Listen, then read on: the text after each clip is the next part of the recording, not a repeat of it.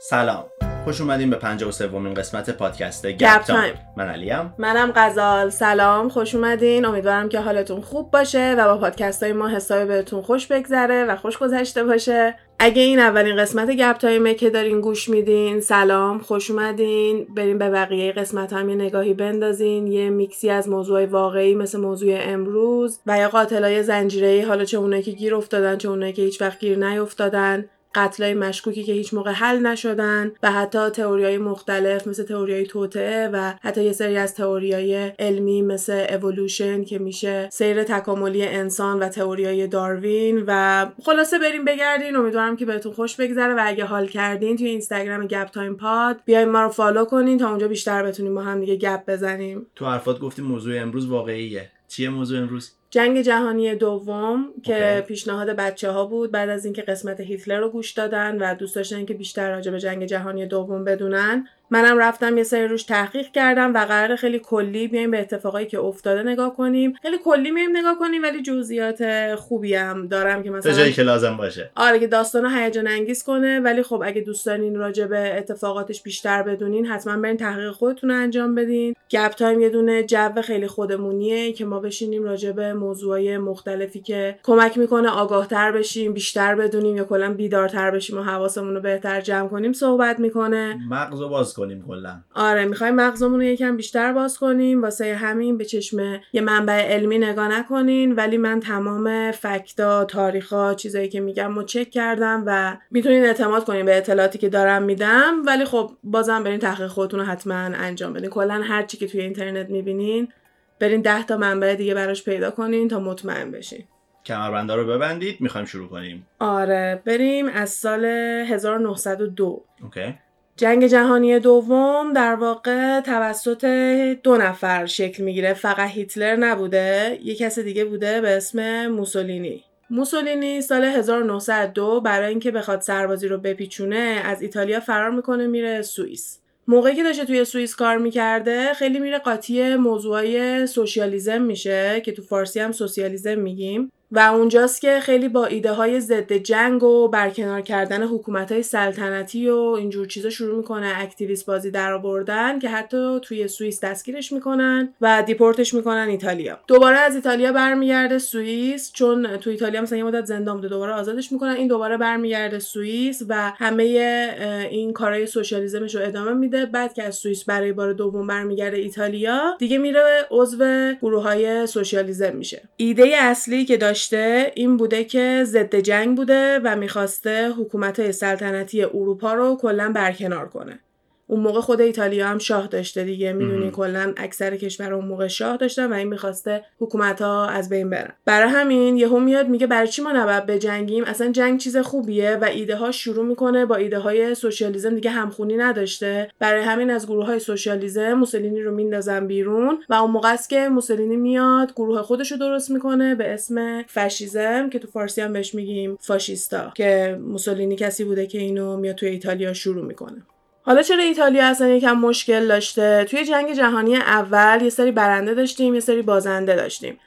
توی اپیزود هیتلر دیدیم که چقدر به آلمان ظلم شده بود به خاطر اینکه جزو بازنده های جنگ جهانی اول بود و چقدر قانونا و محدودیت های زیادی واسه آلمان و ارتش آلمان درست کرده بودن و اصلا یکی از دلایلی که هیتلر تونست به قدرت برسه به خاطر همون محدودیت ها بود. ایتالیا هم خیلی وضعش بهتر نبوده با اینکه تو قسمت برنده ها بوده. توقع داشتن که کشورشون بزرگتر بشه بعد از جنگ ولی اون اندازه‌ای که گیرشون اومده به نظرشون نامردی بوده. به خاطر همین اقتصاد خیلی خوبی هم کلا نداشتن و مردمش ناراضی بودن. موسولینی میاد میگه من همه اینا رو می‌تونم درست کنم. این دقیقا همون کاریه که دیدیم تو اپیزود هیتلر. هیتلر با مردم آلمان کرد. اومد گفتش که اقتصادمون بده ارزش پولمون پایینه آبرومون رفته من همه اینا رو درست می‌کنم. اینطوری میشه که این افراد شروع می‌کنن ساپورت مردم رو می‌گیرن. وقتی که تعداد خیلی زیادی پشت تو بگیرن خب تو قدرتت میره بالا دیگه. همین جوری میشه که موسولینی سال 1922 میره سراغ پادشاه ایتالیا و بهش میگه یا منو می‌کنی نخست وزیر یا من خودمو می‌کنم نخست وزیر. چون هم- ساپورت مردم رو داشته. آره حمایت مردم پشت سرمه تو نمی‌تونی حرفی بزنی.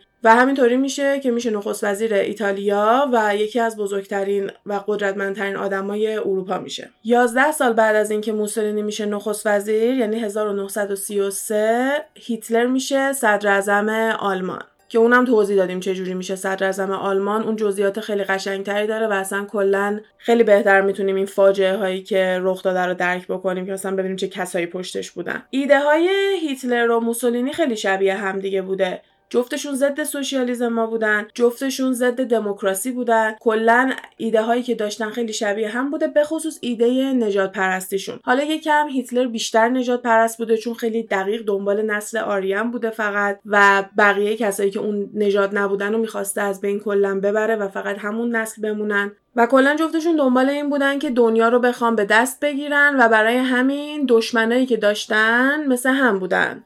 دشمن دشمن من دوست منه. و به خاطر اینکه ایده هاشون مثل هم بوده و دشمناشون مثل هم بوده اینا می‌تونن دوتا کشور متحد بشن توی جنگ جهانی دوم.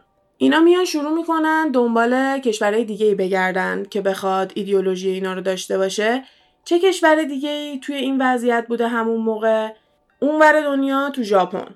الان یه پاز می‌زنیم واسه ایتالیا و آلمانو بریم یه سر بزنیم به ژاپن ببینیم که توی این موقعیت ها تو ژاپن داره چه اتفاقاتی میفته ژاپن یه 200 ساله که واسه خودش ژاپن کسی به کارش نداره گوشه دنیا واسه خودش داره زندگیشو می‌کنه. تا اینکه آمریکا میره میگه باید شروع کنین با ما تجارت کنین و همه قوانین ما می‌ذاریم. یه سری پیمان و عهد و قرارداد شروع می‌کنن درست می‌کنن. ژاپن هم مجبور به امضا کردن میشه به خاطر اینکه ارتش اونا رو نداره و خیلی به حقش ظلم میشه. هر چیزی که می‌تونستن تولید بکنن داشته ازشون گرفته می‌شده پول خیلی کمی گیرشون میومده و اقتصاد خیلی بدی داشتن. ژاپن هیچ منابع طبیعی هم نداره. نه لاستیک داره نه مس داره نه نفت داره هیچ چیزی نداره که بتونه استخراج بکنه و بتونه ازش درآمد داشته باشه. و کشورهای غربی هم اومدن دارن بیشتر درآمدی که خودش داره رو ازش می‌گیرن اقتصادش رو خراب کردن چاره ای نداره جز اینکه را بیفته بره به یکی حمله کنه میره به کی حمله می‌کنه؟ چین. میاد میره به چین حمله می‌کنه خیلی هم حملش داره خوب پیش میره و کشورهای غربی میان میگن چیکار داری می‌کنی وایسا؟ پاش برو خونه. همه جا رو به هم ریختی. آره همه جا رو داری به هم میریزی. پاشو برو خونه و زور ژاپن هم به اونا دوباره نمی‌رسیده. برای همین مجبور میشه عقب نشینی کنه و بره. وقتی که ژاپن عقب نشینی می‌کنه چین یه دونه کشور خیلی ضعیفیه دیگه. تمام این کشورهای غربی که جلوی ژاپن گرفته بودن را میافتن میرن. حالت استعمارگری شروع می‌کنن از تمام منابع چین استفاده کردن. ژاپن هم قاطی می‌کنه میگه من اینا رو ضعیف کردم. الان شماها دارین سو استفاده می‌کنین که خب بهش اهمیتی نمیدن و ژاپن چیزی گیرش نمیاد و خیلی این عصبانیش می‌کنه. من پیشنهاد می‌کنم که نقشه دنیا جلوتون باشه موقع این قسمت اگه در حال رانندگی و اینا نیستین. چون وقتی که داریم از این کشور به اون کشور میپریم یکم براتون جالب تره که دنبال کنین که چجوری به هر کشوری حمله می‌کردن. برای اینکه دقیق تر باشه تاریخ های مثلا 1920 1930 این تاریخ ها رو سعی کنین کنار نقشه بذارین. چون خب یکم تغییر کرده دیگه. اسمشون و اینا. حالا ژاپن میاد میره به روسیه حمله می‌کنه در جواب این کلاهی که سرش رفته و هیچکی فکر نمی‌کرده که ببره ولی موفق میشه که ارتشای روسی رو شکست بده. و یه سری جزیرهایی بودن که آلمان بعد از جنگ جهانی اول استعمار داشته و به دست آورده بوده. ژاپن میره همه اونا رو تحت استعمار خودش می‌کنه. و بعد از همون سمتی که رفته بودن ارتش روسا رو شکست داده بودن همینجوری میان پایین تر به سمت شمال چین و شروع می‌کنن شمال چین رو می‌گیرن. چجوری میان شروع می‌کنن؟ به چین حمله می‌کنن. اینو اون منبعی که من داشتم ویدیو رو توش نگاه می‌کردم 48 میلیونم ویو داشت. براتون می‌ذارم توی استوری اینستاگرام اگه دوست داشتین برین. ویدیوشو توی یوتیوب ببینین. ویدیو 15 دقیقه است ولی خیلی سریع حرف می‌زنه. به خاطر همین اطلاعات خیلی زیادی میده. و همه این حرفا رو ویژوالی هم می‌تونین ببینین. چون مثلا اون با انیمیشن روی نقشه داره سعی می‌کنه اینا رو توضیح بده. می‌تونه براتون جالب باشه.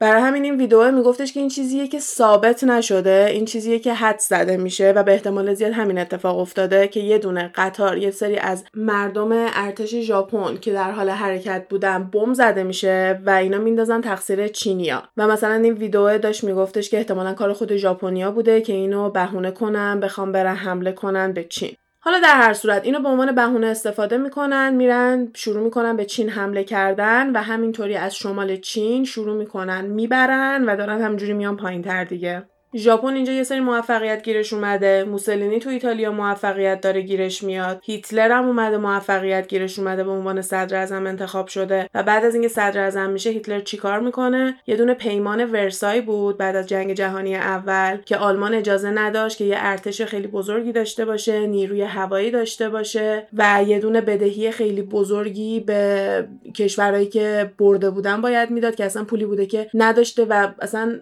ورشکست داشته می‌شده دیگه واسه همین اقتصادش خیلی بد بوده. به خاطر همین هیتلر میاد اینو زیر پا می‌ذاره نیروی هوایی را میندازه ارتش آلمان رو بزرگ می‌کنه و وقتی که کسی کاری به کارش نداره شروع می‌کنه این کار رو می‌کنه زیاد چیزی بهش نمیگن. این مثلا این ویدیو هم حالت کمدی داشت می‌گفت مثلا اینجوری بوده که می‌گفتن اوا داری اتریشو می‌گیری؟ باشه حالا دیگه جای دیگر رو نگیر. ا داری چکسلواکیا رو می‌گیری؟ حالا بذار یکم راجبش صحبت کنیم. و یکم میگن اون اولا اجازه می‌دادن که هیتلر جاهایی که خیلی مهم نیست و داشته می‌گرفته اینا ساکت بودن که دیگه جنگ نشه. حوصله دردسر انگار نداشتن. ببین برای همین میگم اگه می‌خواین علمی بدونین سعی کنیم به مستند و اینا ببینیم ما داریم سعی می‌کنیم خیلی خودمونی و داستانی بگیم که براتون جالب بمونه. بتونین قشنگ یه ساعت و خورده پادکست راجع به جنگ جهانی دوم رو دوست داشته باشین.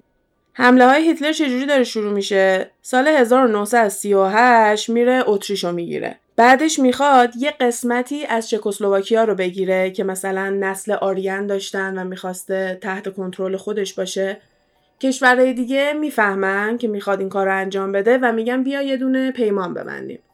منظورم انگلیس اینجا کشور دیگه. کی نخست وزیر انگلیس توی این موقعیت یه کسی به اسم چمبرلین. C H A M B E R L I N. چمبرلین از سمت انگلیس و فرانسه کشورهای دیگه میاد صحبت می‌کنه با هیتلر که بیا امضا کن که فقط اون تیکه چکسلواکیا که می‌خوای و می‌گیری و با بقیه چکسلواکیا کاری نداری. هیتلر هم میگه okay امضا می‌کنه این قرارداد و چمبرلین هم فکر می‌کنه که ترکونده قشنگ با هیتلر تونسته صحبت کنه سیاسی با قضیه کنار اومدن و وقتی که برمیگرده توقع داره که مثلا الان براش فرش قرمز پهن کنن خیلی ازش خوب استقبال کنن ولی می‌فهمه که هیتلر همه چکسلواکیا رو گرفت. کار خودشو کرد دیگه. این داشت برمیگشت هیتلر هم رفت کار خودشو کرد. دیگه می‌فهمن که با هیتلر نمیشه با حرف کنار اومد. یعنی هیتلر کسی نیستش که بیاد قرارداد امضا کنه سر حرفش وایسه. که به نظرم این چیزیه که باید از همون زیر پا گذاشتن پیمان ورسای متوجه می‌شدن. چون اومد پیمانو کاملا زیر پا گذاشت. نیومد بگه آهای بیایم با هم دیگه نگوشییت کنیم بیاین راجبش صحبت کنیم.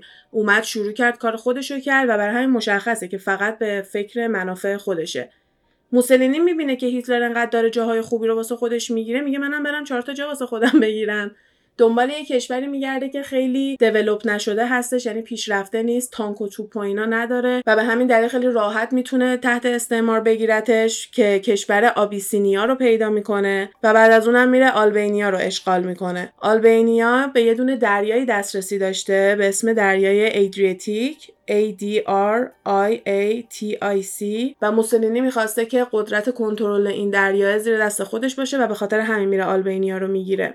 ژاپن هم این وسط بیکار نشسته. حملش به چین و همینجوری داره ادامه میده و الان دیگه هم پکن رو گرفته و هم شانگهای گرفته و اون موقع پایتخت ژاپن و اون موقع پایتخت چین اسمش نانکینگ بوده و ژاپن نانکینگ هم می‌گیره. یکی از معروفترین و وحشتناکترین داستانایی که راجع به آسیا هستش بلاهایی هستش که ژاپن سر مردم آسیا آورده. این فقط به مردم چین تموم نمیشه. مردم کره هم همینطور. اینا کسایی بودن که ژاپن میومده روشون آزمایش های خیلی وحشتناکی می‌کرده که کاملا غیر قانونیه روی مردم. آره یعنی مثلا میگی موش آزمایشگاه این این کارا رو روی مردم می‌کرده و روی نژادای چینی و کره چون فکر می‌کرده خودش نژاد برتره. دقیقا همون ایدئولوژی که آلمان و ایتالیا دارن ژاپن هم دقیقا همون ایده رو داره و وقتی که می‌بینن دارن جنگا رو می‌برن اینا فکر می‌کنن که طرز فکرشون درسته و موجودات برتری هستن و برای همین انقدر موفق دارن میشن و با همین ایدئولوژی ادامه میدن. من دوستایی داشتم که پدر بزرگاشون بهشون بهشون می‌گفتن که اگه بری ژاپن از ارث محرومت می‌کنم. انقدر هنوز اتفاقای وحشتناکی که سر این مردم آوردن براشون تازه است و احساس می‌کنن که ژاپن هیچ وقت درست معذرت خواهی نکرده و یه تئوری دیگه هم هستش که حالا من نمی‌دونم اینو چقدر باور کنم ولی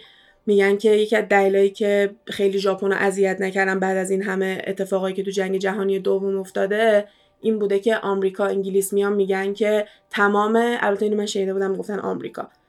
میگن که آمریکا میاد میگه که تمام اطلاعات این علمی که کسب کردی رو و بیای بدی به ما. چون این آزمایشاییه که ما نمی‌تونیم بریم انجام بدیم روی این همه آدم دستشون رو ببریم ببینیم چی میشه پیشگوشتی بکنیم تو گوششون ببینیم چی میشه. چیزی وحشتناکه اصلا من فکر نکنم حتی بتونم تصور بکنم. و چیزی که خیلی دوست ندارم با جزئیات راجبش بخونم که دقیقا چی کار کردن. چون شکنجه کردن دیگه دیگه خوندن نداره.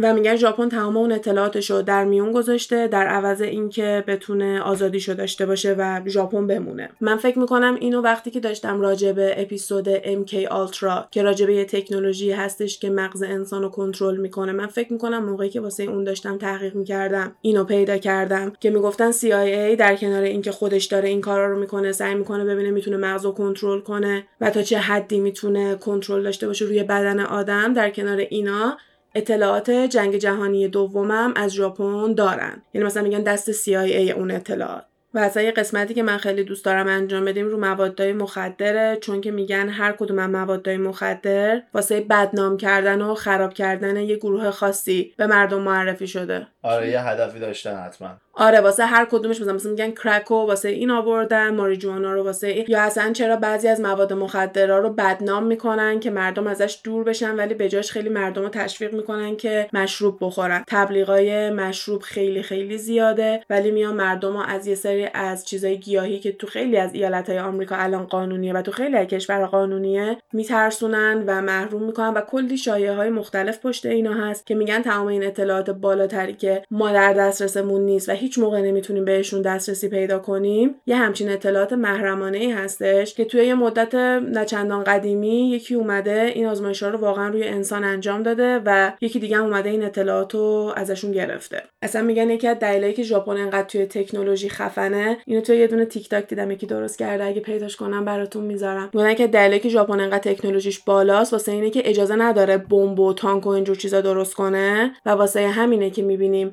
ماشیناشون انقدر باحال تلویزیوناشون انقدر باحال یخچال گوشی کلا تکنولوژی خیلی خاصی دارن و میگن تمام انرژی که تو بقیه جاهای دنیا تو جاهای محرمانه داره استفاده میشه مال ژاپن توی وسایلای اینجوری داره استفاده میشه. برای همین هم هستش که تکنولوژی های روزانهشون از همه جلوتره. همین ماشینی که بدون چرخ می‌تونه رو هوا برال ماشین پرنده اولینش توی ژاپن درست شده. ویدیوی اونم براتون می‌ذارم توی آره. نمیشه گفت پرنده چون پرواز نمی‌کنه. فقط می‌تونه از سطح زمین بیاد بالا. آره شناوره ماشین شناور. حالا برگردیم سر جنگ جهانی دوم. خلاصه که اون وسط ژاپن تمام کارهای وحشتناکی که می‌کنه توی همین دوره هستش تمام آزمایشاتی که انجام میده موقعی که نانکینگ چین رو گرفته و داره کلا هر چقدر که می‌تونه بلا سر چین و کره میاره. چون کره هم سر راهش بوده دیگه که به چین بخواد برسه. آلمان و ایتالیا اینجا با همدیگه یه دونه عهد بستن به اسم Pact of Steel که مثلا فکر کنم بشه عهد آهنی که به عنوان یه گروه متحد باشن توی کشورهای دیگه چون الان بقیه کشورها حواسشون رو جمع کردن دیگه چون اینا دارن تمام کشور رو دونه دونه می‌گیرن یه جورای جنگ شروع شده ولی هنوز رسما اعلام جنگ نشده. یعنی توپ تانکی در کار نیست ولی روی چرا توپ و تانک همون موقعی در جریانه که هیتلر میره اتریشو می‌گیره میره چکسلواکیا رو می‌گیره؟ در این حد اینجوری نیستش که کسی الان بیاد خیلی دفاع سنگینی بکنه. حالا داریم وارد میشیم کم کم می‌رسیم. هیتلر دنبال پولند بوده لهستان. ایتالیا و فرانسه می‌فهمن که یه همچین قصدی داره به خاطر اینکه مشخصه دنبال چه نژادایی داره هیتلر میره. و بهش اختار میدن این بار. میگن اگه بری به لهستان حمله کنی دیگه جنگه. ما اعلام جنگ می‌کنیم. آلمان تنهایی آمادگی نداشته که یه همچین کاری بکنه. بلند میشه میره سراغ شوروی. اون موقع روسیه شوروی بوده.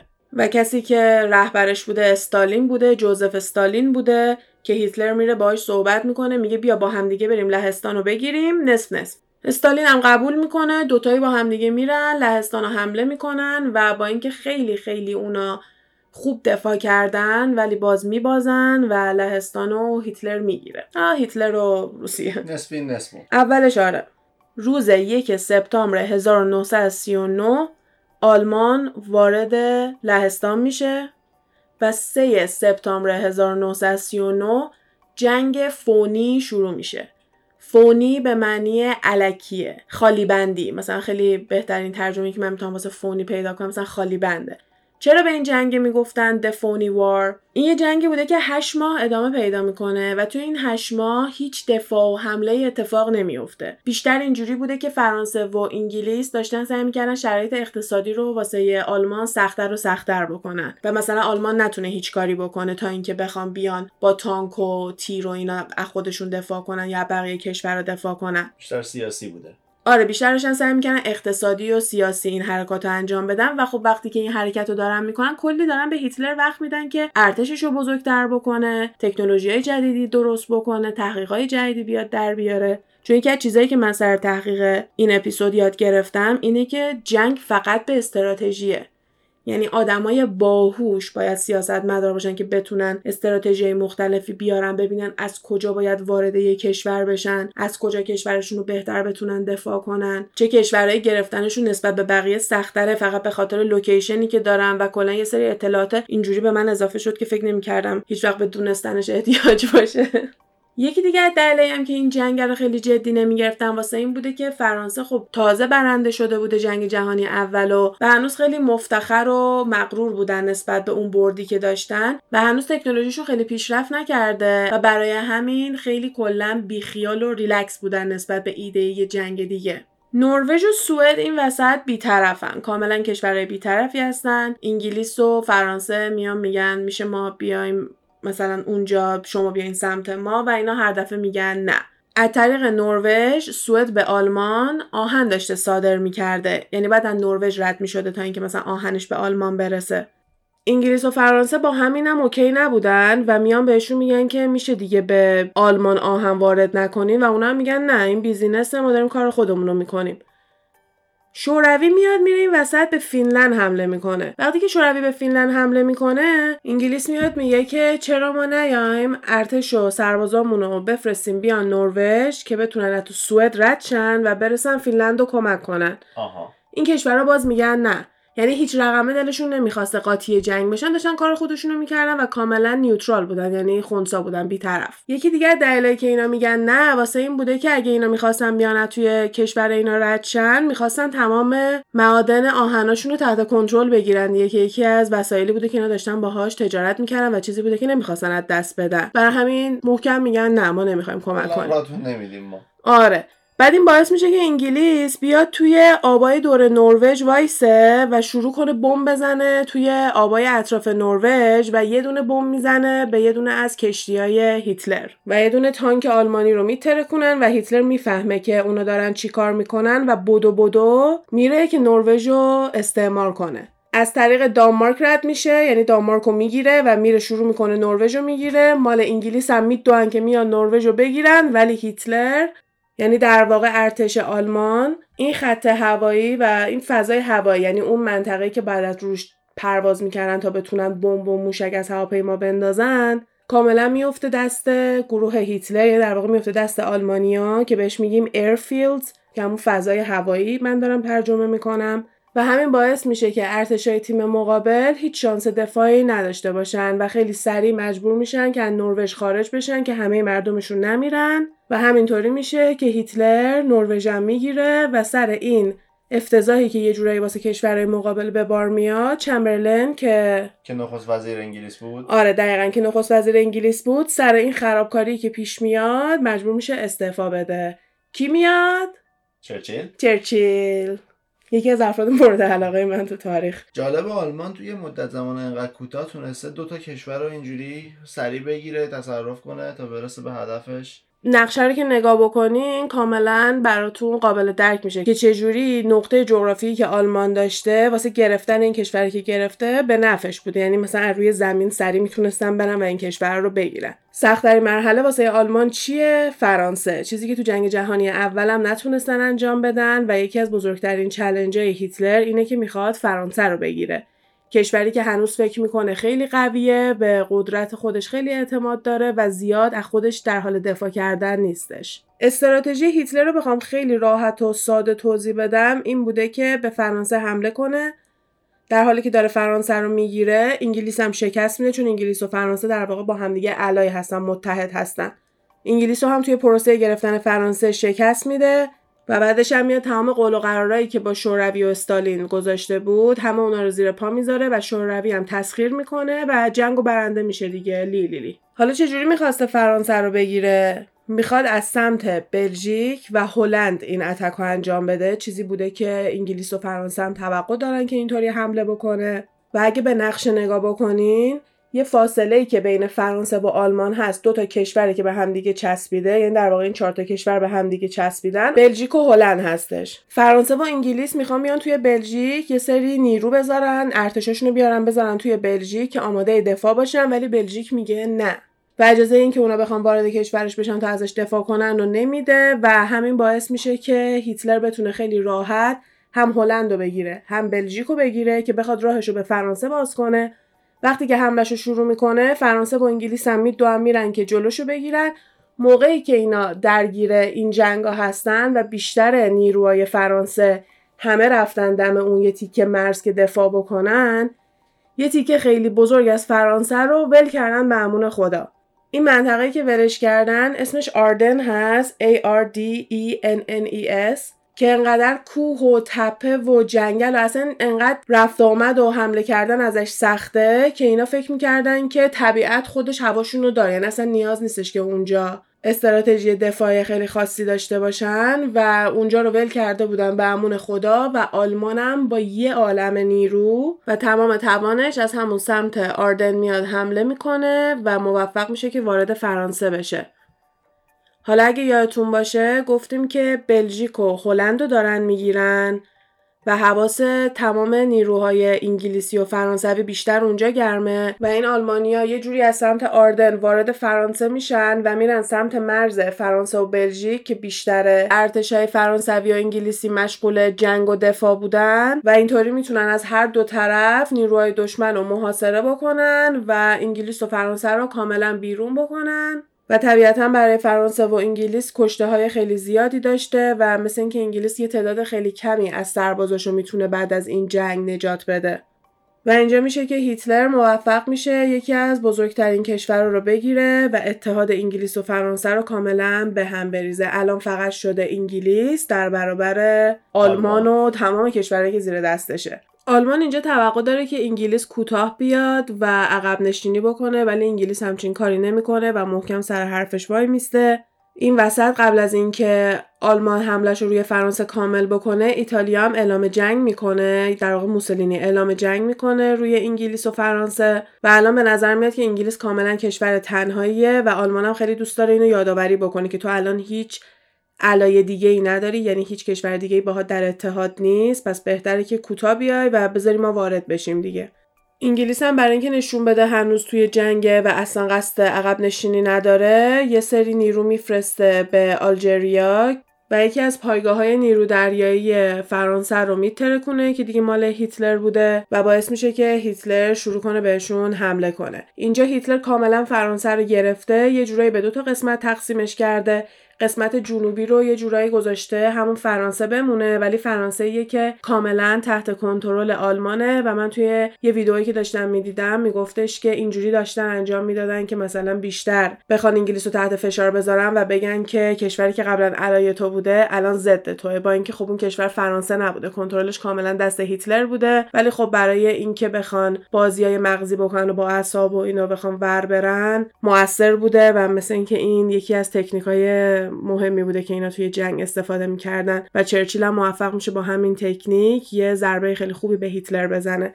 اونم موقعی میشه که هیتلر میاد به انگلیس حمله می‌کنه. برای اینکه بتونه کاملا راحت انگلیس رو بگیره یه دونه کانال انگلیس هستش بین فرانسه و انگلیس و هیتلر باید بتونه اون قسمت رو کنترل کنه و برای همین شروع می‌کنه نیروهای هوایی میفرسته به حمله کردن به این پایگاه های مختلف و خیلی از پایگاه های هوایی انگلیس رو هم میاد نابود می‌کنه و کم کم میان فکر می‌کنن که انگلیس می‌خواد به بازه دیگه داره کم کم میره زیر استعمار آلمان. ولی چرچیل میاد یه دونه دستور میده که برن توی برلین یه بمب بزنن. اینطوری نبوده که یه عالم هواپیما و اینا بره فقط یه بمبگذاری خیلی خفیف بوده. ولی با این کار انقدر هیتلر رو عصبانی می‌کنه که اومدی تو پای تخت من بمب زدی که هیتلر هم میاد دقیقا همین کار رو بکنه و نیروی هوایی میفرسته به سمت لندن که پایتخت انگلیس بوده و هستش و مردم مجبور میشن اصلا بچه هاشون رو بفرستن برن توی شهرهای دوروبر که توی لندن نباشن و تا مدت ها لندن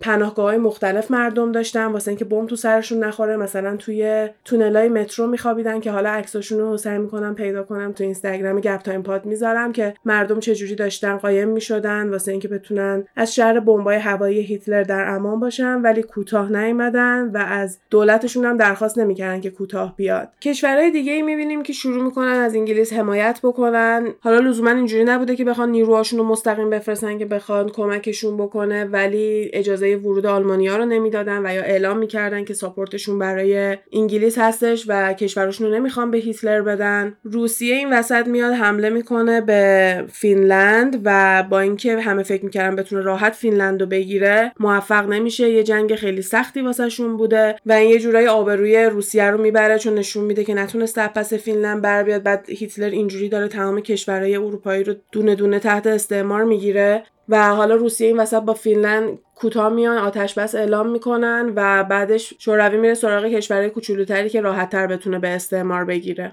موسولینی این وسط اون قسمت از سومالیایی که واسه انگلیس بوده رو می‌گیره و میاد سعی کنه مصر و یونانم تحت استعمار بگیره ولی موفق نمیشه.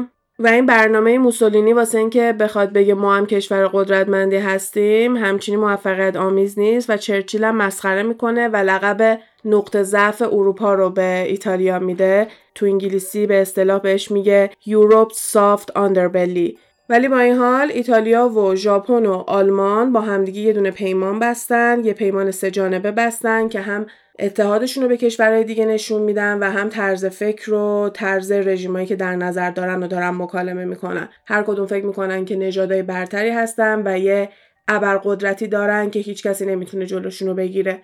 هم آلمان خیلی تون تون داره موفق میشه تو جنگایی که داره انجام میده. و هم ژاپن توی آسیا موفقیت های خودش رو توی نبردایی که داره انجام میده داره. به خاطر همین قشنگ این توهم رو دارن که دنیا واسه ایناست و قراره به زودی کنترل کلش دست همینا باشه. این موقع اتفاق میفته که اینترنت نیست و اینا نمی‌تونستن گوگل کنن ببینن کل دنیا دست ایلومیناتی و فریماسونا و اینا اصلا ربط به شما نداره. که هر چقدر می‌خوایم بجنگیم بجنگیم. اتفاق اگه اونو نخوام بیفته نمیافته. چرچیل اینجا یه سری از تکتیکاشو شروع می‌کنه. میاد یه سری از ارتشای انگلیسی رو میفرسته به سمت یونان و این باعث میشه که هیتلر یکم نگران بشه به خاطر اینکه می‌بینه انگلیس اصلا قصد عقب نشینی نداره دیگه. میاد میره سراغ یه سری از کشورهای دیگه. میره سراغ هانگاری که میشه مجارستان و یه جورایی مجبورشون می‌کنه که بیان توی اون پیمان سه جانبه عضو بشن. کسایی که توی اون پیمان عضو می‌شدن داشتن این قولو می‌دادن که علیه همدیگه حمله نمی‌کنن دیگه. به خاطر همین کشورهای دیگه هم میارن عضوش بکنن با اینکه اسمش همون پیمان سه جانبه میمونه. این وسط رومانیا هم میاد میگه منم می‌خوام عضو این پیمان بشم به خاطر اینکه می‌خواسته از خودش در برابر شوروی دفاع بکنه و دوست داشته که آلمان سمتش باشه. بعد خب وقتی که میومدن جزو این پیمانه می‌شدن داشتن اینم می‌گفتن که جزو هیچ گروه دیگه ای نمیشن یعنی در واقع وقتی هیتلر می‌رفته اینا رو وادار می‌کرده که بیان وارد این پیمان بشن که بتونه جلوگیری کنه از اینکه اینا بخوام برن با کشورهای دیگه ای متحد بشن. یکی از دوستای انگلیس که تا الان راجبش صحبت نکردیم کیه؟ دوستای قدیمی آمریکا. آره دوستای قدیمی آمریکا هستش. همون موقعی که جنگ شروع میشه مردم آمریکا اعلام می‌کنن که ما نمی‌خوایم وارد جنگ بشیم. و همون موقع های انتخابات هم بوده و هر دو کاندیدایی که میومدن صحبت می‌کردن می‌گفتن ما نمیریم جنگ. یکیشون می‌گفت من امکان نداره برم جنگ و اون یکی می‌گفت من نمیرم جنگ مگه اینکه مجبور بشم. و همونی که گفت من نمیرم جنگ مگه اینکه مجبور بشم میاد رئیس جمهور آمریکا میشه به اسم روزولت که FDR هم بهش گفته میشه.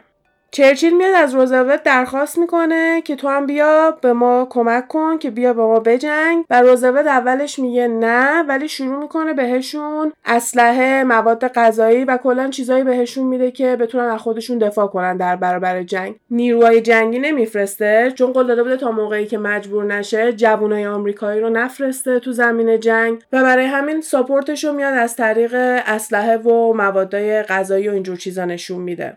وقتی که آلمان می‌فهمه که آمریکا داره چیکار می‌کنه شروع می‌کنه کشتیاشونو که داشتن به سمت انگلیس میومدن و غرق می‌کنه. چون آلمان الان هدفش اینه که قحطی بده به انگلیس و مجبورشون بکنه به اینکه تسلیم بشن. آمریکایی هم در جواب اینکه کشتیاشون داشته غرق می‌شده میان چیکار می‌کنن؟ تکنولوژیشون رو بهتر می‌کنن. به جای اینکه بگن اوکی ما دیگه به انگلیس چیزی نمیدیم میان رادارا و نیرو هوایی و کلا تکنولوژیشون رو می‌برن بالاتر تا اینکه بتونن قبل از اینکه غرق بشن این حمله ها رو ببینن و خودشون دفاع بکنن. یه شخصیتی به اسم الن ترینگ میاد و کدی که آلمانیا استفاده می‌کنن یه کد رمزی که داشتن و پیدا می‌کنه و می‌تونه علیهشون استفاده بکنه و به همین دلیل دیگه اون کشتیایی که آلمان می‌تونسته بفرسته واسهشون خطر بزرگی نبوده.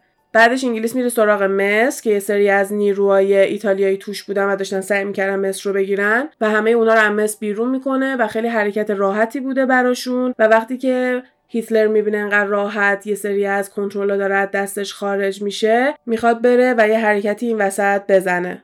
آلمان اینجا می‌خواد برسه به یونان و به خاطر اینکه بتونه این حرکت رو انجام بده باید از بولگاریا و یوگسلویا رد بشه.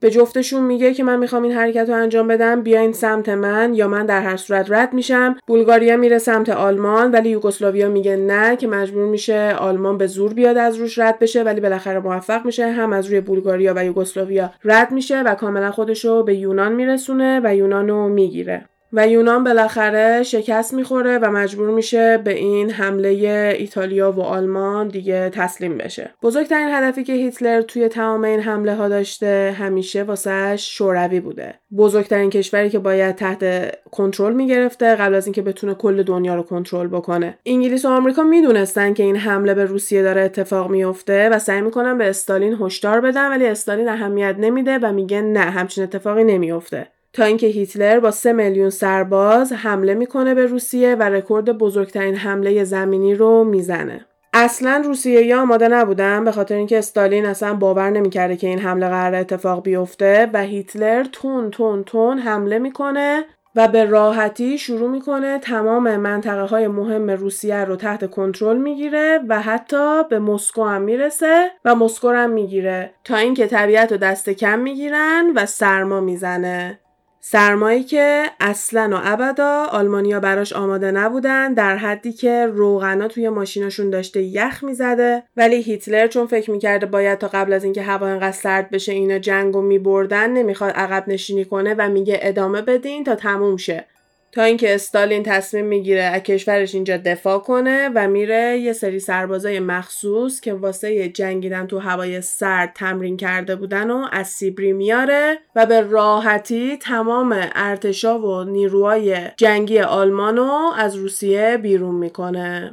من خیلی با این تیکه حال کردم به خاطر اینکه تا همینجاش می‌بینیم که چقدر استراتژی و فکر کردن و تاکتیک داشتن و اینجور چیزا توی جنگ می‌تونه کمک بکنه و دست کم گرفتن یه نکته به این بزرگی که هوای روسیه از همه جا سردتره یه چیزی بوده که واقعا به نظرم نباید دست کم گرفته می‌شده. می‌دونی؟ چون همش هم میگم یاد گیم آف ترونز میافتم. اونا همش توی گیم آف ترونز هی به وینترفل اشاره می‌کردن. می‌گفتن که وینترفل اگه زمستون باشه ما اصلا شانس نداریم بخاطر اینکه اونا بلدن تو سرما به جنگن ولی ما بلد نیستیم. آره دقیقا. یا اصلا حیوانای اونا تو سرما دارن بزرگ میشن؟ ما اسبامون میمیرن توی هوای سرد. و اینو خیلی دوست داشتم که اینا تونستن از یه موقعیتی که به نفع خودشونه بهترین استفاده رو بکنن و کشورشون رو پس گرفتن. سرمایه روسیه هم شوخی نداره. آره برای همین قشنگ فکر کنم ایده وینترفل رو احتمالا از همینا گرفته. سر همین من خیلی وسوسه شدم که روی جنگ کولد وار که همون جنگی بودش که شوروی از هم متلاشی شد و دیگه شد روسیه و آمریکا باهاش خیلی سر و کله داشت و اینا من خیلی دوست داشتم. بعد از این راجع به اون بدونم که چه جوری خودشون رو آماده کردن تونستن روسا رو شکست بدن چون این هوای سرد شوخی نداره. وقتی حیوونا میمیرن تو هوای سرد و تو نتونی این ور ور بری ماشینات حرکت نکنن خودت نتونی بدن تو گرم نگه داری بدون اینکه اونا بخوان علنا بیان با تیر و تفنگ تو رو بزنن تو داری تمام نیروهای جنگی خودتو از دست میدی. و به نظر این اشتباه خیلی بزرگی از سمت هیتلر بود که وقتی انقدر هوا سرد شد نیروهاشو برنگردوند و مجبورشون کرد که ادامه بدن و یه جورایی عجله کرد که در نتیجه باعث شد روسیه رو کاملا از دست بده. یه کشوری که خیلی وقت راجبش صحبت نکردیم ژاپنه. ژاپن الان این موفقیت هایی که آلمان داره رو داره نگاه می‌کنه و میگه منم این موفقیت ها رو می‌خوام و حمله هاشو بیشتر می‌کنه. آسیای شرقی در واقع جنوب شرقی ساوت ایست ایژیا شدیداً تحت استعمار کشورهای انگلیس و آمریکا بوده. برای همین اگه ژاپن بخواد به سمت جنوبش بیاد که بخواد مواد اولیه بیشتری هم داشته باشه و کلا به همین بردایی که داره ادامه بده باید بیاد با آمریکا و انگلیس در بیفته و نیروی دریاییش در مقایسه با نیروی دریایی که آمریکا داشته خیلی ضعیفتر بوده و می‌دونستن اگه همینجوری را بیفتن که بخوام برن حمله کنن و این کشورهای جنوب آسیا رو بگیرن آمریکا سری دفاع می‌کنه با نیرو دریاییش و اینا رو نابود می‌کنه. به خاطر همین تصمیم می‌گیرن که برن پای نیرو نیرو دریایی آمریکا توی پرل هاربر رو بزنن و تمام سیستم دفاعی آمریکا رو قبل از اینکه حملهشون رو شروع بکنن از بین ببرن. وقتی که این حمله رو انجام میدن آمریکا اعلام جنگ روی ژاپن می‌کنه چرچیل هم میاد روی ژاپن اعلام جنگ می‌کنه این وسط هیتلر هم برای اینکه جانمونه میاد اعلام جنگ رو آمریکا می‌کنه. این حمله پرل هاربر 7 دسامبر 1941 اتفاق میفته که نیروهای هوایی میفرستن و منفجر می‌کنن پرل هاربر رو و فکر می‌کنن یه دونه برد خیلی بزرگی داشتن. ولی یه دونه اصطلاحی هستش تو انگلیسی که میگیم نبرد و بردی ولی جنگ و باختی. که این اتفاقیه که واسه ژاپن میفته چون که ژاپن میاد پرل هاربر رو می‌زنه ولی بقیه پایگاه هایی که برای تعمیر کردن و درست کردن کشتیا و کلا آماده سازی نیروهای جنگیشون بوده رو ول کرده اونجا که به این معنیه که می‌تونن تعمیراتشون رو به زودی انجام بدن و به حالت قبلی برگردن و با اینکه صدمه های خیلی زیادی وارد کردن صدمه هاشون دائمی نیستش. هم موقعی که داشتن این صدمه ها رو به آمریکا وارد می‌کردن به هنگ کنگ هم حمله می‌کنن که اون موقع یکی از کشورهای تحت استعمار انگلیس بوده و برای همین هم به آمریکا حملهشون رو خیلی واضح اعلام می‌کنن و هم به انگلیس. یعنی قشنگ این ایدئولوژی رو دارن که شکست ناپذیر هستن. و می‌تونن برنده بشن این جنگو و به راحتی می‌تونن به همه حمله کنن. حالا این بار نقشتون رو بیاین برین سمت آسیا جنوب شرقیش رو نگاه بکنین ببینیم که ژاپن میاد کجاها رو می‌گیره. ژاپن شروع می‌کنه گوامو می‌گیره Gilbert Island رو می‌گیره جزیره های گیلبرت جزیره های ویک هنگ کنگ فیلیپین. تایلند هم مجبور می‌کنه که بیاد باهاشون متحد بشه تا اینکه بتونن مالزی رو بگیرن. همینجوری داره میاد پایین دیگه. آره روی سنگاپور رد میشن. East Indies New Guinea Solomons و در حدی که می‌رسن نزدیک استرالیا و شروع می‌کنن استرالیا رو تهدید می‌کنن و از سمت غربترم رسیدن به هند و دارن مرزای هند رو تهدید می‌کنن. گنده ای شده بودن برای خودشون. آره و تمام این بردایی که داشتن دوباره باعث میشه که فکر کنن خیلی خفنن و دارن این جنگ رو می‌برن. ولی یه نکته هستش که توی یکی از ویدئوهایی که دیدم فقط با یه جمله گفت که به نظرم خیلی قشنگ بود و اونم این بودش که بردای ژاپن با توجه به قدرت نبوده به خاطر قدرتی که داشتن نبوده. به خاطر سرعتشون بوده. توی اون فاصله که آمریکا داشته نیروهاشو دوباره درست و تعمیر می‌کرده ژاپن تون تون تون داره تمام این کشورها رو می‌گیره و به دو تا نقطه خیلی بزرگ مثل استرالیا و هند رسیده. وقتی که ژاپن داره این کار رو می‌کنه یکی از بزرگترین تئوری توته های آمریکا که بعدا به واقعیت پیوسته داره اتفاق میفته یکی از دلایلی که خیلی تئوری توته های آمریکا رو باور دارن به خاطر همینه که یه سری از تئوریا مثل همینی که الان می‌خوام بگم بعدا به واقعیت پیوسته و مردم می‌تونن ببینن که یه سری چیزایی که هیچ موقع وجود نداشته کاملا از دولت برمیاد و هیچ موقع به مردم نمیگن. و اونم پروژه محرمانه منحتن بوده. The Manhattan Project پروژه هستش که شامل یه سری از بزرگترین و خفنترین دانشمندای همون موقع بوده که دور همدیگه جمع میشن و یکی از بزرگترین و خطرناکترین سلاحهای جنگی رو درست می‌کنن و اونم بمب اتم بوده و اشاره به اینکه ژاپن قدرت زیادی نداشته کاملا به همین برمیگرده که اون بمب اتمی که توی منحتن پراجکت داره پرورش داده میشه ژاپن و فکر کنم هیچ کشور دیگه ای واقعا در برابرش هیچ شانسی نداشته. سلاح بزرگی بوده برای همون موقع. هنوزم سلاح خیلی بزرگیه. هست. الان یکی از بزرگترین اتفاقاتی که توی دنیا میفته همینه که مواظب باشن هر کسی نتونه به این سلاح دسترسی پیدا بکنه. حالا پروژه منحتن برای من خیلی موضوع جالبیه و دوست دارم توی یه دونه پادکست دیگه حالا نمی‌دونم به اندازه یه دونه پادکست بشه و یا می‌تونه توی یه دونه پادکستی باشه که کلا تئوریای اینجوری توش باشه ولی یه چیزیه که دوست دارم با جزئیات بیشتری راجبش صحبت بکنم چون به نظرم خیلی پروژه جالبی بوده و می‌تونیم بشینیم نگاه کنیم ببینیم چه پروژه های دیگه مثل این الان هستش و چه تئوری های دیگه می‌تونه واقعی باشه. چون اینم همون موقع به مسخرگی یه سری از تئوریایی بوده که ما الان داریم که مثلا یه سری دانشمند رو جمع کردن یه پول گنده بهشون دادن و دارن یه دونه بمب خیلی بزرگ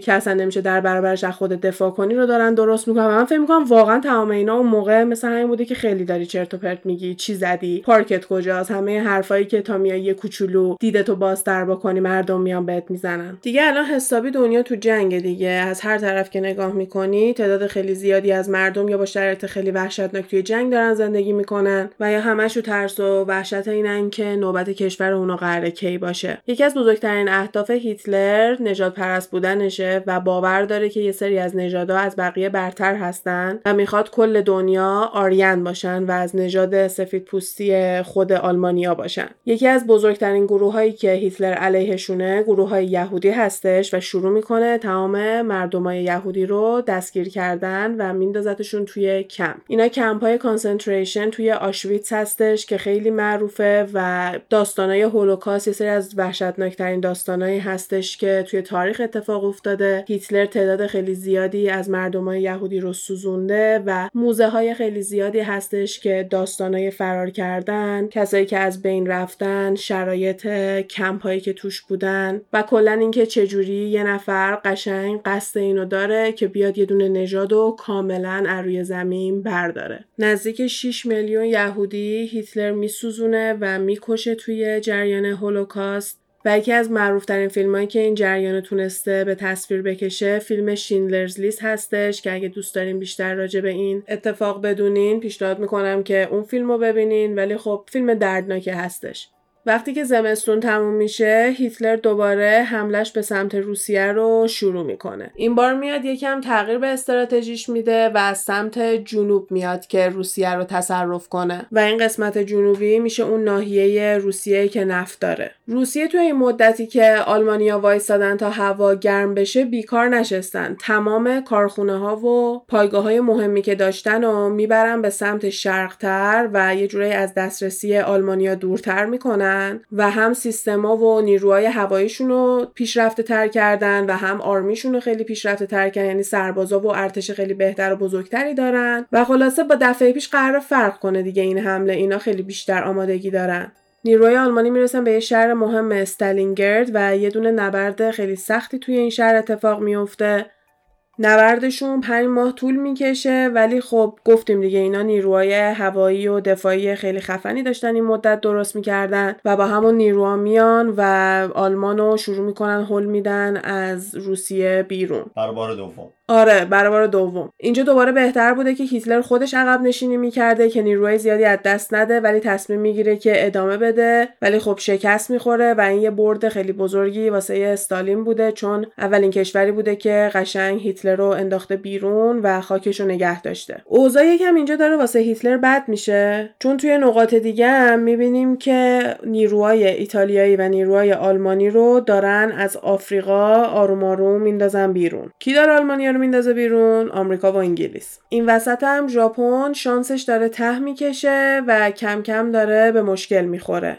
آمریکا هم کم کم وسایلش درست شده و آماده یه حمله دوباره. ژاپنیا دارن میرن به یه جزیره به اسم میدوی حمله بکنن که تحت کنترل آمریکایی‌ها بوده ولی آمریکایی‌ها آماده این حمله بودن و حسابی نیروهای ژاپنی رو غرق و نابود می‌کنن. بعدش نیروهای چینی و نیروهای انگلیسی توی برما که الان میگیم میانمار حسابی نبرد و برنده میشن و موفق میشن که جلوی نیروهای ژاپنی وایسن و اجازه نمیدن که برما رو بگیرن. و این وسط دو تا جزیره های دیگه هم که گرفته بودن جلوتر اسمشون رو گفتیم سالومن و نیوگینی این دوتا رو از دست میدن. آمریکا و انگلیس دارن برنامه ریزی می‌کنن که چجوری بیان حمله کنن به فرانسه و چجوری فرانسه رو پس بگیرن. استراتژی آمریکا این بوده که از شمال فرانسه حمله بکنه و استراتژی چرچیل هم این بوده که از جنوب برن به هیتلر حمله بکنن. به خاطر همین از سیسیلی توی ایتالیا حملهشون رو شروع می‌کنن. ارتشای آمریکایی و انگلیسی میریزن توی سیسیلی و حملهشون رو میان به سمت ایتالیا که همطوری بیان بالا شروع می‌کنن. ایتالیایی زیاد دفاع نمی‌کنن به خاطر اینکه اصلا نمی‌خواستن بجنگن. و مردمش میان علیه جنگ تظاهرات می‌کنن و همین باعث میشه که موسولینی دیگه آدم دوست داشتنی نباشه به خاطر اینکه موسولینی می‌خواسته مردمش بجنگن و اونم نمی‌خواستن بجنگن و اصلا از گروه و حزب فاشیستا هم میندازنش بیرون. ایتالیا اینجا تسلیم میشه و هیتلر نیروهای خودش رو میفرسته اونجا و نبرد میشه بین آمریکا و انگلیس و نیروهای هیتلر. اینا در حال جنگیدن بودن با نیروهای آلمانی تا اینکه دوباره زمستون میاد زمین گلی میشه کلا جنگ خیلی آرومتر میشه و نتیجه خاصی نمی گرفتن به خاطر همین میان از تکتیک آمریکایی استفاده می‌کنن و از سمت شمالی بیان به فرانسه حمله کنن. در واقع بیان به آلمانیا حمله کنن. آلمان الان یه عالم دشمن داره اکثر کشور دشمنش هستن و دیگه دوست خاصی نداره.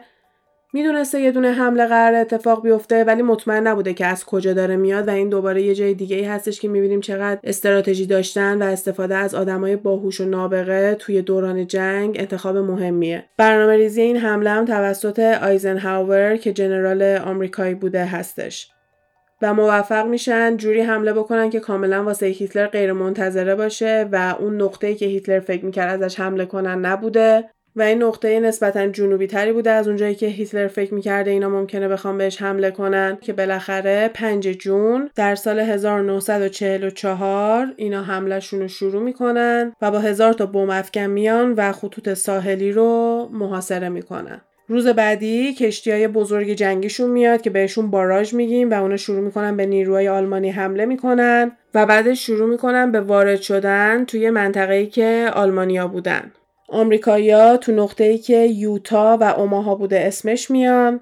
انگلیسیا توی قسمت گلد و سورد S W O R D و کانادایی هم توی منطقه جونو.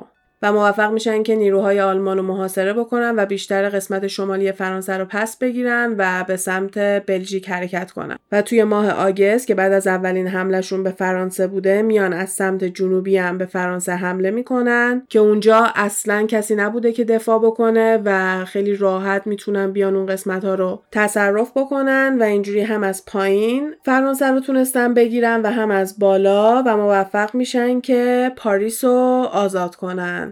الان دیگه پاریس آزاد شده و تمام آلمانیا رو هم از فرانسه انداختن بیرون. این کشورهای متحد همین کانادا و انگلیس و آمریکا وارد بلژیک میشن و همزمان توی قسمت آسیا هم می‌بینیم که ژاپنیا رو میان از برما میندازن بیرون و فیلیپین رو ازشون پس می‌گیرن. ژاپنیا به این باور داشتن که مردن توی جنگ یکی از بزرگترین افتخاراتی هستش که یه دونه انسان می‌تونه به دست بیاره و تسلیم شدن. یکی از شرماورترین کارهایی هستش که یه نفر می‌تونه انجام بده. برای همین طرز فکر مردمم اینجا خیلی مهمه که چقدر کسایی که قدرتمندن به خاطر منافع خودشون می‌تونن باعث بشن که طرز فکر مردم یه جوری بشه که الان اگه من به خاطر این امپراتور نجنگم و نمیرم آدم بیارزشیم و هیچ غرور و ارزشی به عنوان یه دونه انسان ندارن مگه اینکه توی جنگ کشته بشن به خاطر همین تا آخرین نفسشون ژاپنیا دارن میجنگن. فوریه 1945 آمریکایی‌ها جزیره ایووجیما که یکی از جزیره های ژاپن هست و می‌گیرن و توی قسمت غربم بلژیکو که رد کردن هلندم دارن می‌گیرن. یکم به مشکل می‌خورن ولی بالاخره هلندم دارن می‌گیرن و به مرکز آلمان نزدیکتر و نزدیکتر دارن میشن. اینجا خیلی معروفه که هیتلر از نظر روحی و روانی کلا خیلی حالش خوب نبوده. فکر نمی‌کردی که اینقدر باخت داشته باشه. چون این آدم از نظر روحی فکر می‌کردی که یه نژاد برتره و هیچ کس دیگه ای نمی‌تونه شکستش بده و تمام اون بردایی هم که اول جنگ داشته به تمام این فرضیهش داشته بالا پر می‌داده و الان واقعا از نظر روحی اون استراتژی و تکتیک های قبلی که داشتش و اینقدر قشنگ تونست مثلا فرانسه و بقیه کشور رو بگیره رو به نظر میاد که دیگه نداره. میاد چیکار می‌کنه هیتلر این وسط؟ دوباره با همون استراتژی قبلیش میاد به فرانسه حمله کنه. از سمت آردن دوباره میرن حمله می‌کنن. یه سری از آمریکایی‌ها رو می‌گیرن و برای آمریکا یه دونه پیام میفرستن که بیا و تسلیم شو. آمریکا میاد میگه نه من تسلیم نمیشم و بدتر میاد فشارش رو بیشتر می‌کنه. اینجا دیگه همه چی واسه آلمان داره خراب میشه. به خاطر اینکه از سمت شرق شوروی داره بهش حمله می‌کنه و از سمت غربم آمریکا و انگلیس دارن بهش حمله می‌کنن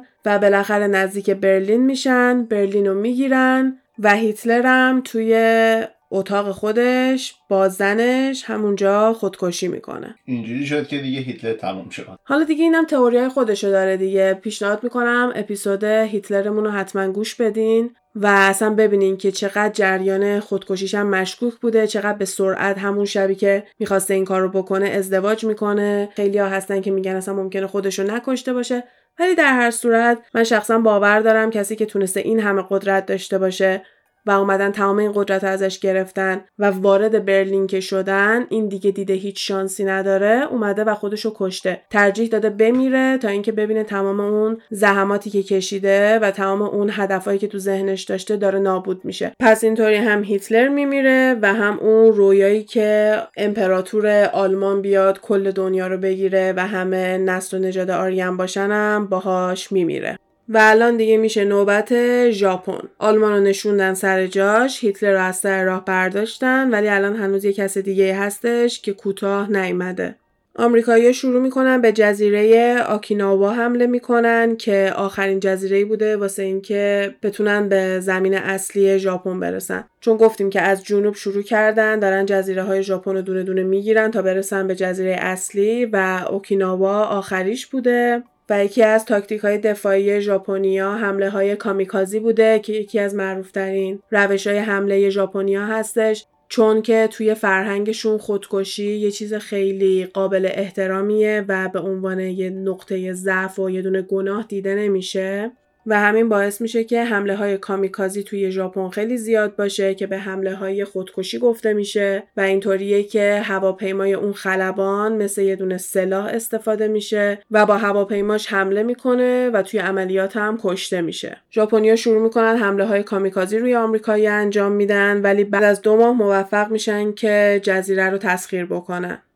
توی ماه جولای میان و اولین بمب اتم رو تست می‌کنن توی ایالت نیومکسیکو که توی آمریکا هستش. و 6 آگست 1945 بمب ای بمب میفته روی هیروشیما. یه دونه بمب هم میندازن توی ناگاساکی و تمام این شهرها کاملا نابود میشن. ژاپن توی ماه سپتامبر تسلیم میشه. دقیقا یه ماه بعد. و امپراتور ژاپن مجبور میشه که با جنرال آمریکا یه دونه عکس قدی بگیره و توی روزنامه های ژاپن پخش بشه که اختلاف قدشون رو همه ببینن و مردم ژاپن بفهمن که امپراتورشون انقدر مرد بزرگی نیست و حتی نظر هیکلی یه جورایی نصف جنرال آمریکایی هستش. که به نظر من این تحقیر کردن و شکوندن غرور امپراتوره واسش از باختم احتمال زیاد سنگین تر بوده. به خصوص وقتی که میای آداب و رسوم ژاپنیا رو نگاه می‌کنی و می‌بینی که چقدر براشون اینجور چیزا مهمه. برای همین فکر می‌کنم یه ضربه خیلی بزرگی به ژاپن بوده این حرکت که این عکس روزنامه براتون توی اینستاگرام می‌ذارم. بیشتر می‌خواسته خفت بده. می‌خواسته بگه ما از شما بهترین و ما بردیم دیگه آره. بعد از 6 سال جنگ تموم میشه. به مدت 8 سال آمریکا و انگلیس ژاپن رو تحت استعمار نگه میدارن. ولی امپراتور اجازه داشته که position امپراتوریشو نگه داره. بعد از 8 سال ژاپن رو ول می‌کنن میرن و آلمان هم این وسط تقسیم شده بین انگلیس و آمریکا و شورویا و فرانسویا و نزدیک 50 تا 80 میلیون آدم کشته شدن. این وسط دو تا برنده داریم که دو تا ایدئولوژی کاملا متفاوت دارن که یکی مال شورویا هستش و یکی مال غربیا انگلیس و آمریکا و فرانسه. و این ایده های متفاوتشون باعث میشه که یه جنگ دیگه اتفاق بیفته به اسم کولد وار که تو فارسی هم بهش جنگ سرد گفته میشه و اگه این مدل قسمت ها رو دوست دارین کولد وار یا جنگ سرد هم می‌تونه یه دونه قسمت دیگه برامون باشه که بریم ببینیم اون جنگ چه اتفاقاتی توش افتاده و چه جوری دیگه شوروی نداریم و روسیه شده و حالا بقیه یه اتفاقات دیگه که توش افتاده و کلا دنیا تبدیل شده به این نقشه که ما الان می‌بینیم این اتفاق هم خیلی قدیمی نیستن اینا کمتر از 100 سال پیش اتفاق آره. افتادن ولی آره همین دیگه. این بود اتفاقات جنگ جهانی دوم.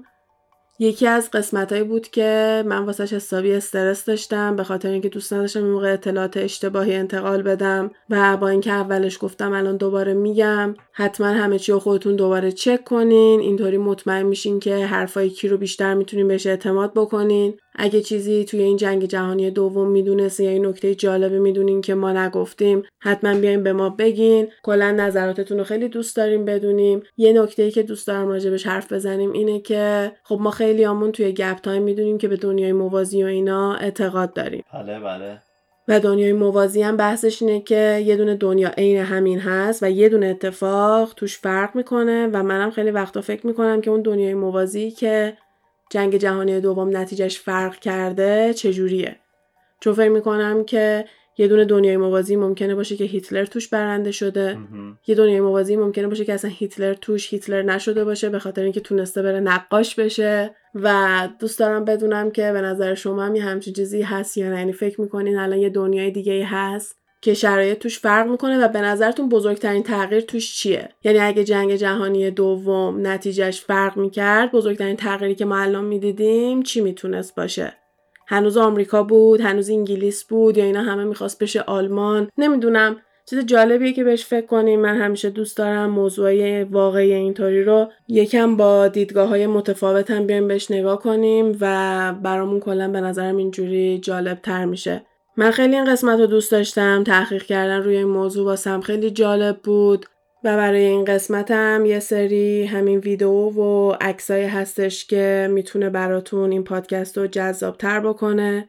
و اگه بدون نقشه گوش دادین پیشنهاد می‌کنم که یه دور دیگه با نقشه هم گوش بدین چون براتون خیلی جالب تره که ببینین چجوری این حمله ها اتفاق افتاده و هیجانش هم بیشتر میشه. آره دقیقا. چون من به عنوان یه شنونده نقشه جلومه و این عکس رو هم دارم می‌بینم به آب و تاب قضیه کمک می‌کنه. آره دوست داشتی این قسمت ها خیلی. من خیلی چیزا در مورد جنگ جهانی دوم نمی‌دونستم. مخصوصا اینکه چه تاکتیکا و چه زیرکانه تونستن خیلی از جنگا رو ببرن. حالا چه به خاطر یه آب و هوا باشه توی روسیه یا چه یه حیله خیلی ریز استفاده کردن که یه جنگ رو ببرن. جالب بود.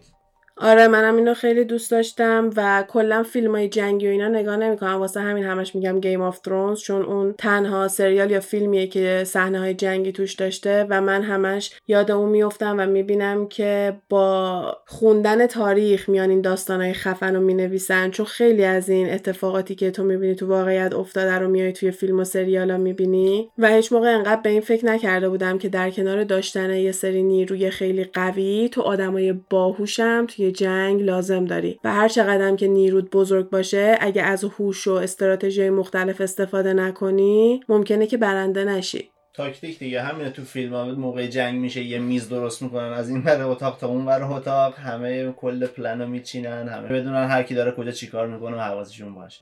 تو می‌دونم فیلم های جنگی خیلی دوست داری. الان چیزی تو ذهنت هست بخوای پیشنهاد بدی بچه ها ببینن واسه جنگ جهانی دوم؟ آره فیلم در این رابطه من زیاد دیدم ولی الان تنها چیزی که تو ذهنمه Saving Private Ryan هست که تام هنکس بازی می‌کنه. خیلی فیلم خوبیه. منم فقط دو تا دیدم که فازش خیلی جنگی هم نبود چون یکیش مال کوئنتین ترنتینوه و اتفاقات واقعی نیست چون کشته شدن هیتلر و ایناش فرق می‌کنه. ولی باز خیلی فیلم باحالیه اسمش Inglourious Basterds هست. و یه دونم فیلم نسبتا جدیدیه که اسمش Jojo Rabbit ه که یه جورایی از دید بچه ها داره جنگ جهانی دوم نشون میده و برداشتش کلا قشنگتره که اونم از دید بچه ها داره جنگ جهانی دوم نشون میده که به نظرم یه برداشت نسبتا متفاوتیه و کلا چون خیلی واسه اسکارم انتخاب شده بود ممکنه اصلا خیلی دیده باشن ولی خب اونم باز دوباره یکی از فیلم های قشنگیه واسه جنگ جهانی دوم. حالا شما هم اگه فیلم قشنگی برای جنگ جهانی دوم می‌شناسین بیاین به ما معرفی کنین و کلا توی اینستاگرام گپ تایم پاد ما رو follow کنین تا بتونیم بیشتر اونجا راجع به قسمت ها با همدیگه صحبت بکنیم و پیشنهاد و موضوعای جدید برای پادکست با همدیگه رد و بدل بکنیم.